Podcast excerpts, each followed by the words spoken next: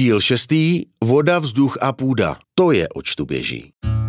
Dobrý den, jmenuji se Jirka Weingertner a budu vás provázet ekologickou minisérií, kterou pro vás připravili Jana Pulpánová a Česká spořitelna. Společně si posvítíme na to, jak na tom naše planeta je. Přinášíme zároveň nápady a typy, jak přírodě pomoci prostřednictvím malých kroků v našem každodenním životě. V textu u každé epizody najdete i odkazy na zajímavé weby a materiály. Dnešní šestý díl se bude věnovat stavu vody, vzduchu a půdy a tomu, jak k jejich ozdravení můžeme přispět. Vody je na planetě stále stejně, jen se mění její skupenství, dostupnost a čistota. Pokrývá celkem 71% zemského povrchu, což je stejně jako podíl vody v těle dospělého člověka. Jenomže do roku 2030 se bude více než třetina populace potýkat s jejím výrazným nedostatkem, včetně regionů, které jsou dnes motorem globálního hospodářského růstu.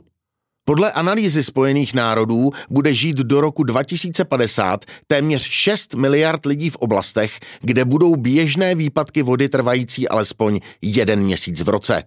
Dnes je takových lidí 3,6 miliardy. S vodou obecně zacházíme špatně. Podle zprávy Organizace spojených národů neprochází 80% té splaškové žádným čištěním. V Česku spotřebujeme zhruba 110 litrů vody na osobu a den. Na pití a vaření připadá maximálně 10 litrů. Zbytek odteče v průběhu mytí, praní a splachování WC. Každý z nás tedy může šetřit například instalací perlátorů a úsporek na sprchové hlavice. Jenže evropské domácnosti spotřebují jen kolem 13% vody, zbytek jde do zemědělství, průmyslu a výroby elektřiny. Vodě pomůžeme i tím, že nebudeme do výlevky v kuchyni ani do WC vylévat tuky. Olej z vaření můžeme buď to nasát do papírové utěrky a vyhodit do směsného odpadu, nebo jej sbírat do plastové lahve a vyrobit si z něj domácí mídlo, nebo jej hodit do kontejneru na olej a případně odnést do sběrného dvora.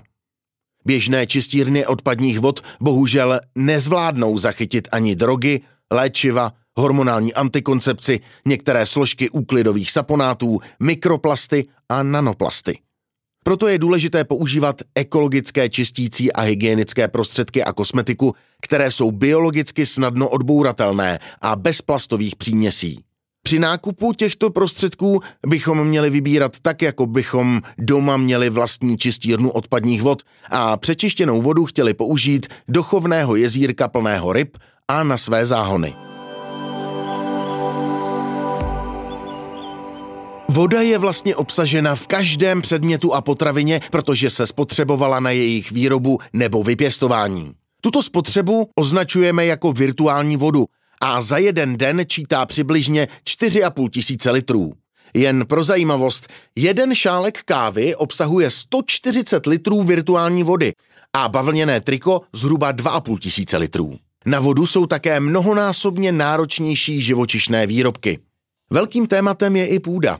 Vedle sucha a oteplování, což jsou problémy, které se objevily relativně nedávno, se potýkáme i s utužováním půdy, nedostatečným množstvím organické hmoty v půdě, zrychlenou půdní erozí, ztrátou půdního života, úbytkem remísků a tím i ptactva a poklesem celkové biodiverzity v krajině. Jak můžeme půdě pomoci? Vlastníci půdy, v České republice jsou jich 3 miliony, se mohou podívat na projekt Živá půda, kde najdou právní poradenství i informace, jak si nastavit smlouvy s lidmi hospodařícími na jejich půdě. Je tu i formulář pro nahlášení erozí, které ohrožují 60% našich půd. Erozí ztrácíme 21 milionů tun ornice ročně, zatímco 1 cm půdy se tvoří 100 a více let. Můžeme se také stát ochráncem půdy a nahlašovat nevhodné zemědělské praktiky. Můžeme se zapojit do KPZ neboli komunitou podporovaného zemědělství, podporovat lokální a bioprodukci a také požadovat vhodné zemědělské postupy. Samozřejmostí by mělo být třídění bioodpadu a měli bychom se zajímat o každý kousek půdy ve svém okolí. Stejně jako je schodný podíl vody na zemi a v lidském těle, najdeme i spoustu podobností v našem střevním mikrobiomu a edafonu půdy, to jest společenstvu organismů žijících v půdě. My potřebujeme zdravou střevní mikrofloru pro vstřebávání živin a imunitu a funkce bakterií a dalších mikroorganismů v půdě je stejná. Nám škodí konzervanty a prospívá vláknina. Půdě škodí agrochemie a prospívá organická hmota. Lidská evoluce je s půdou úzce svázána. Nejsušší půda v Evropské unii je v Česku. Proč a co s tím můžeme v naší krajině udělat? Na to se ptám Radka Nováka, ekonomického analytika České spořitelny. Většina zemědělské půdy v České republice není opravdu v dobré kondici. Podle poslední situační a výhledové zprávy Ministerstva zemědělství je u nás vodní erozí kriticky ohroženo 53% zemědělské půdy, utužením téměř polovina a okyselováním 40% zemědělských půd. Důvodů je samozřejmě více. Kromě klimatických změn bych zmínil i strukturu českého zemědělství, kdy na téměř třech čtvrtinách rozlohy zemědělské půdy nehospodaří u nás její vlastník, ale má ji daný zemědělský podnik v nájmu. Tím pádem je i jejich motivace chovat se dlouhodobě k půdě udržitelně nižší, než kdyby byla přímo jejich. No a co s tím?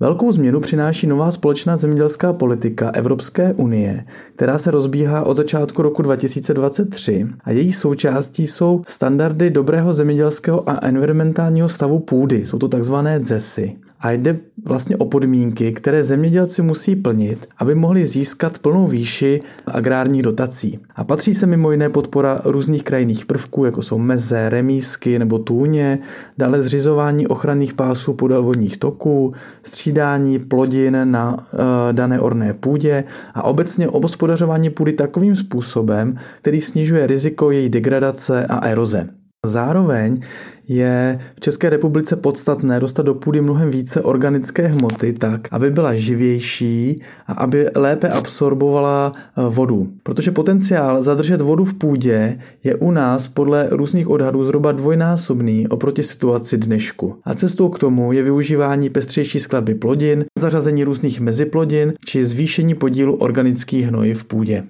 Za komentář k půdě a suchu děkuji Radku Novákovi z České spořitelny. Když nás něco stresuje, je nejlepší to rozdýchat. Kvalita vzduchu je pro zdravý život rovněž nezbytná a nejvíc jej znečišťuje výroba elektrické energie, domácí topeniště, doprava, průmyslová výroba a zemědělství. O aktuální kvalitě vzduchu v okolí informuje například aplikace Smog Alarm. Jak o vzduch můžeme pečovat my sami? Kotel na tuhá paliva můžeme vyměnit za modernější, který pomáhá minimalizovat vypouštěné spaliny. Přispívá na něj kotlíková dotace. Místo jízdy autem je vhodné využívat hromadnou dopravu. Organizace jako Hnutí Duha, Limity jsme my nebo Extinction Rebellion prosazují ochranu ovzduší i z pohledu vypouštění emisí skleníkových plynů, které přispívají ke změně klimatu. Podporujme taková opatření, která vedou ke zkvalitnění vzduchu, zdraví atmosféry i ozónové vrstvy. Je třeba si uvědomit, že čistou vodu, půdu a vzduch potřebujeme mnohem více než nový telefon nebo módní kousek. Naše generace má za úkol obnovit pečující vztah k životnímu prostředí i mezi lidmi navzájem. Co můžeme zkusit pro začátek?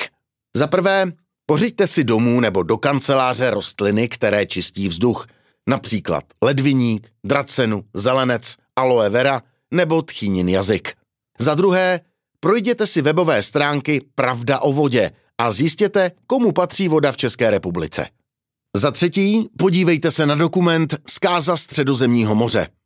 Za čtvrté, Vyberte si takového dodavatele elektřiny, který dodává elektřinu z obnovitelných zdrojů a podporuje jejich rozvoj.